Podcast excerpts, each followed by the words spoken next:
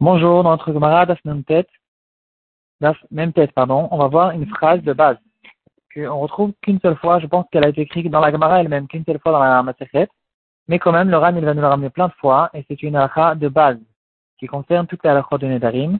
Euh, nous-mêmes, on l'a déjà ramené plusieurs fois, je pense, dans l'introduction de la Masechet, et encore plusieurs fois encore, parce que c'est une halakha qu'on rencontre plein de fois. Euh, quand on étudie la halakha de, de Nedarim. De quoi on parle? On parle de la phrase qui dira Stam Nedarim Adam. C'est-à-dire quand quelqu'un fait un Neder et on a plusieurs possibilités d'expliquer sa phrase parce qu'il a dit un mot qui a plusieurs significations, on, peut le, comprendre de plusieurs manières.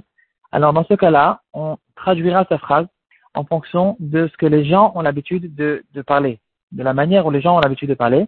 Et des fois, si par exemple, même si c'est une erreur, on ira d'après la signification que les gens utilisent, ils emploient ce mot, et pas d'après la vérité. Si par exemple on trouvera un pasouk qui dira le même mot et que ça nous donne une autre signification, on n'ira pas forcément d'après le pasouk, parce que euh, la raison elle est plus ou moins logique. Du, moment qu'un éder c'est une interdiction, c'est pas une interdiction que la Torah nous a donnée, donc on essaie, quand la, Torah nous donne une interdiction, on essaye d'interpréter, de comprendre ce que c'est exactement, euh, de déterminer qu'est-ce que c'est cette avéra. Mais puisque ici c'est une avéra que quelqu'un il fait reposer sur lui-même, la Torah elle reconnaît cette avéra, mais la manière où ça se que ça que ça se marche, que ça marche, c'est quelqu'un qui dit sur soi-même je m'interdis telle et telle chose, alors on ira bien sûr en fonction de quelle était son intention quand il a dit cette phrase.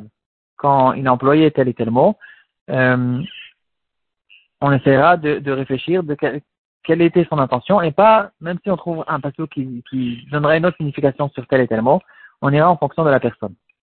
Le, dans la, notre Gemara, on va voir qu'il y a personne qui est cholek là-dessus. Tout le monde est d'accord sur cette halakha. Le Ran, il va quand même nous ramener une marloquette dans les Yerushalmi à ce propos-là. Certains diront qu'on ira tout le temps d'après la Khumra. C'est-à-dire, si dis une phrase qui a une certaine, certaine signification, on peut l'expliquer d'une manière et d'une autre.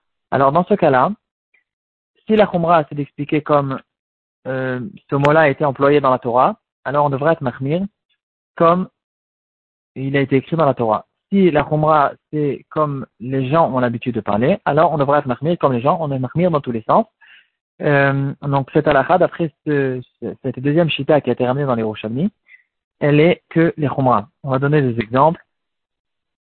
Un exemple où le, la signification de la Torah, c'est là-bas se trouve la Khumra. C'est quelqu'un, par exemple, qui dit, je prends sur moi de ne, de ne pas manger des aliments qui sont cuits. Alors, on essaie de réfléchir, qu'est-ce que veut dire le mot cuit? Est-ce que quand on dit cuit, on fait référence aussi à une toute sorte de toutes sortes d'autres cuissons, qui ne sont pas de euh, pas une cuisson dans l'eau normale, par exemple euh, euh, quelque chose qui est frit, quelque chose qui est euh, comme un barbecue, toutes sortes de toutes sortes d'autres cuissons et dans la Torah, la Gemara va nous ramener des preuves que quand la Torah elle parle, elle dit le mot mevouchal, cuit, alors ça fait référence aussi à d'autres sortes de cuissons. Les gens, ils ont l'habitude de, de faire des différences entre ça. Quand quelqu'un il va dire cuit, alors je, je, ne veux pas manger des aliments qui sont cuits, ils font référence qu'à une cuisson dans l'eau et pas à d'autres sortes de cuissons.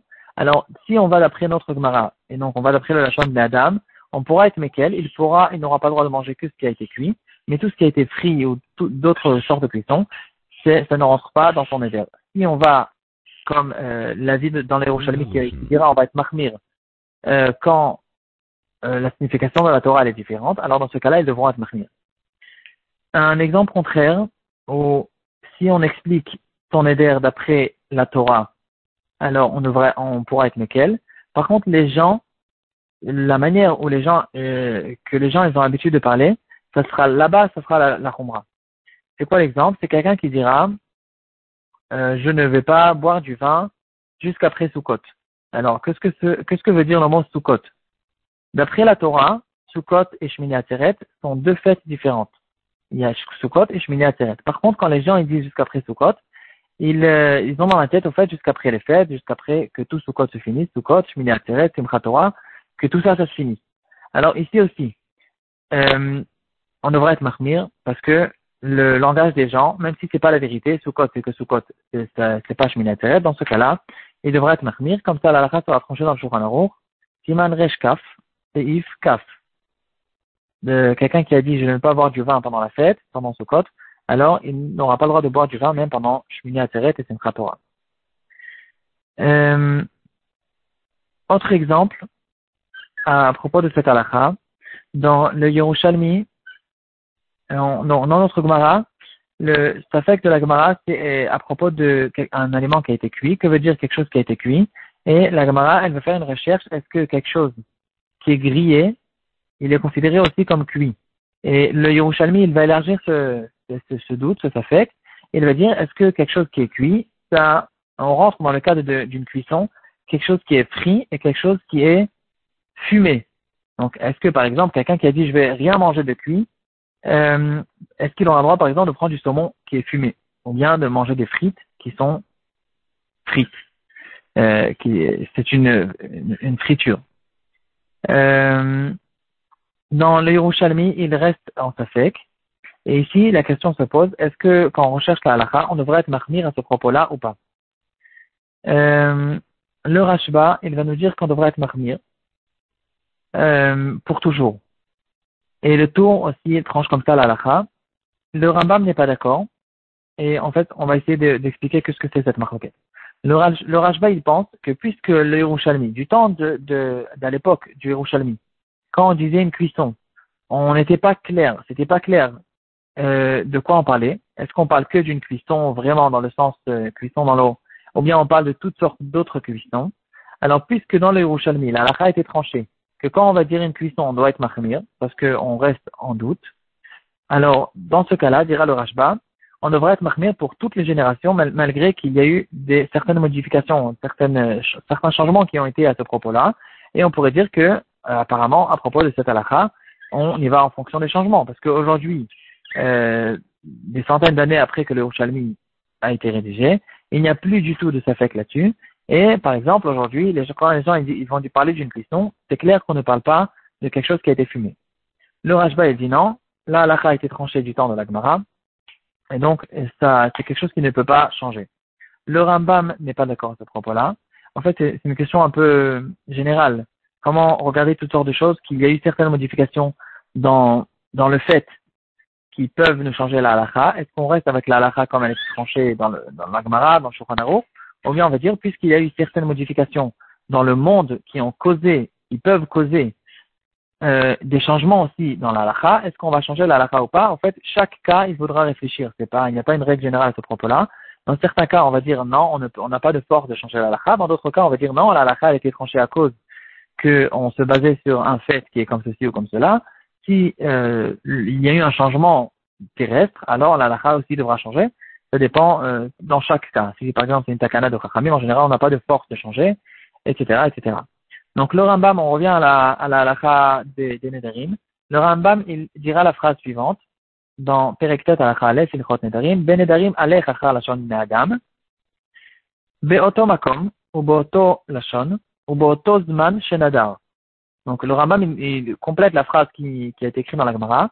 Il dira une règle générale, dans les Nedarim, on, on ira en fonction de, du langage, de, la manière de parler des gens, dans l'endroit où le neder a été fait, dans le langage, dans la langue où le neder a été fait, et dans la période où le neder a été fait, en fait, le Rambam ici, il nous ouvre la porte de nous donner euh, la possibilité de faire des changements en fonction des endroits, des changements, euh, toutes sortes d'endroits. On sait, par exemple, quelqu'un qui fait un neder en, en français, bien sûr que le neder il fait effet parce qu'il fait effet dans toutes les langues, mais il peut y avoir certaines nuances si c'est un Français qui fait le neder ou si c'est un Canadien qui fait le neder, euh, parce que le français il peut changer. Il y aura peut-être certaines différences et donc le neder il sera différent et on dira dans le dans le neder du français il y a telle et telle chose qui ont été interdites qui ne sont pas forcément interdites dans le neder du Canadien parce que dans le au Canada ils n'ont pas l'habitude d'employer ce mot pour telle et telle chose.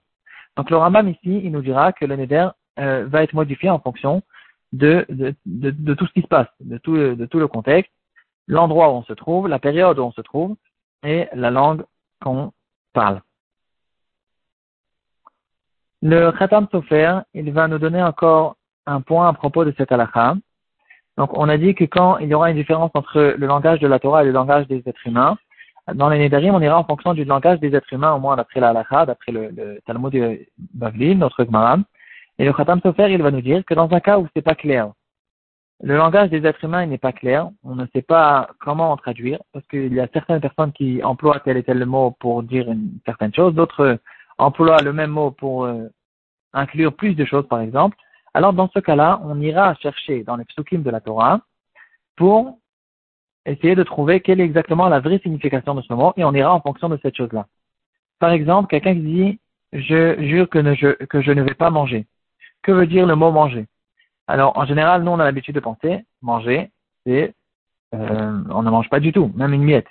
Dans la Torah, manger, faudra tout le temps dire manger un kazaït. Quand la Torah nous dit de manger un, de la mata, elle elle ne va pas nous dire le mot kazaït parce que le mot manger dans la Torah veut dire un kazaït, moins qu'un kazaït ne veut pas dire manger.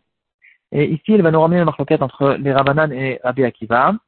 Et euh, ici, on verra cette idée un petit peu. D'après les Chachamim, même quand un être humain, il va dire manger, je ne vais pas manger, ici, on fait référence à un kazaït. Pourquoi? Parce que certaines personnes ont quand même l'habitude d'employer le mot manger. Ça veut dire quand manger pour de vrai, euh, un repas. Donc manger, c'est un kazaït. Et donc, puisque pour le langage des êtres humains, c'est pas clair, on ira chercher quelle est la signification du mot manger dans la Torah. Ici aussi, encore une fois, il y aura peut-être des différences entre euh, quelqu'un qui va dire manger en français ou les rôles en, en ivrite, parce que quand on dira manger en français, peut-être qu'en France, en français, manger veut dire que euh, même une miette, et en ivrite, il y aura aussi peut-être certaines différences, etc. Donc il faut, il faut, il faut exactement essayer de d'apprendre dans quel cas on parle. Une dernière lacha qui a été ramenée euh, dans le Tofnat Paneach du Rogachover, il va nous dire que quand il y a certaines contradictions euh, à propos, c'est-à-dire il y a dans, dans, certains, certains mots, on ne sait pas exactement comment les expliquer. Euh, alors dans ce cas-là, on ira effectivement d'après le langage de la Torah, et ici ça dépend. Dans certains cas, on ira d'après le langage de la Torah, si la Torah, en fait, ici, il y a quelque chose de très intéressant. Quand la Torah, elle emploie ce langage en tant qu'un langage d'un être humain, par exemple, la Torah, elle euh, nous dit, Yaakov Avino, il a dit telle et telle chose. Et ça, il a dit, Alitenina, Minadom, Adom, Si c'est un langage d'être humain qui a été ramené dans la Torah, alors dans ce cas-là, on pourra même l'apprendre pour les Nézarim parce que c'est un langage d'être humain. Si c'est un langage de la Torah elle-même, euh, du narrateur, quoi, de la Torah elle-même qui raconte l'histoire, dans ce cas-là, on ne va pas ramener de preuves de la Torah. Et en fait, au courant de tout le Pérec, on va voir que la Gemara va ramener des dizaines de fois des psukim pour essayer d'expliquer certaines choses. Et ici, on devra expliquer ou d'après le Khatam Sefer ou d'après le Tofnat Paner. Comment ça se fait que la Gemara nous ramène des psukim alors que normalement les psukim euh, ne sont pas censés nous expliquer ces choses-là alors qu'on n'est pas censé chercher les psukim. C'est pas dans les psukim qu'on doit chercher. On doit aller au marché et essayer d'écouter comment les gens y parlent. Pourquoi on ramène les psukim pour essayer de prouver certains termes euh, des Nedarim? La réponse sera apparemment ou comme le Khatam Sofer ou comme le Sofnat Paniar. Donc, euh, c'est-à-dire ou comme le Khatam Sofer que dans un cas où il y a un doute, on ne sait pas comment les gens parlent, alors on va, ramener des preuves de psukim, ou comme le Sofnat Paniar, qu'on va ramener des psukim qui parlent de d'êtres humains qui ont parlé dans la Torah, et dans ce cas-là, on pourra effectivement ramener des preuves, même des psukim.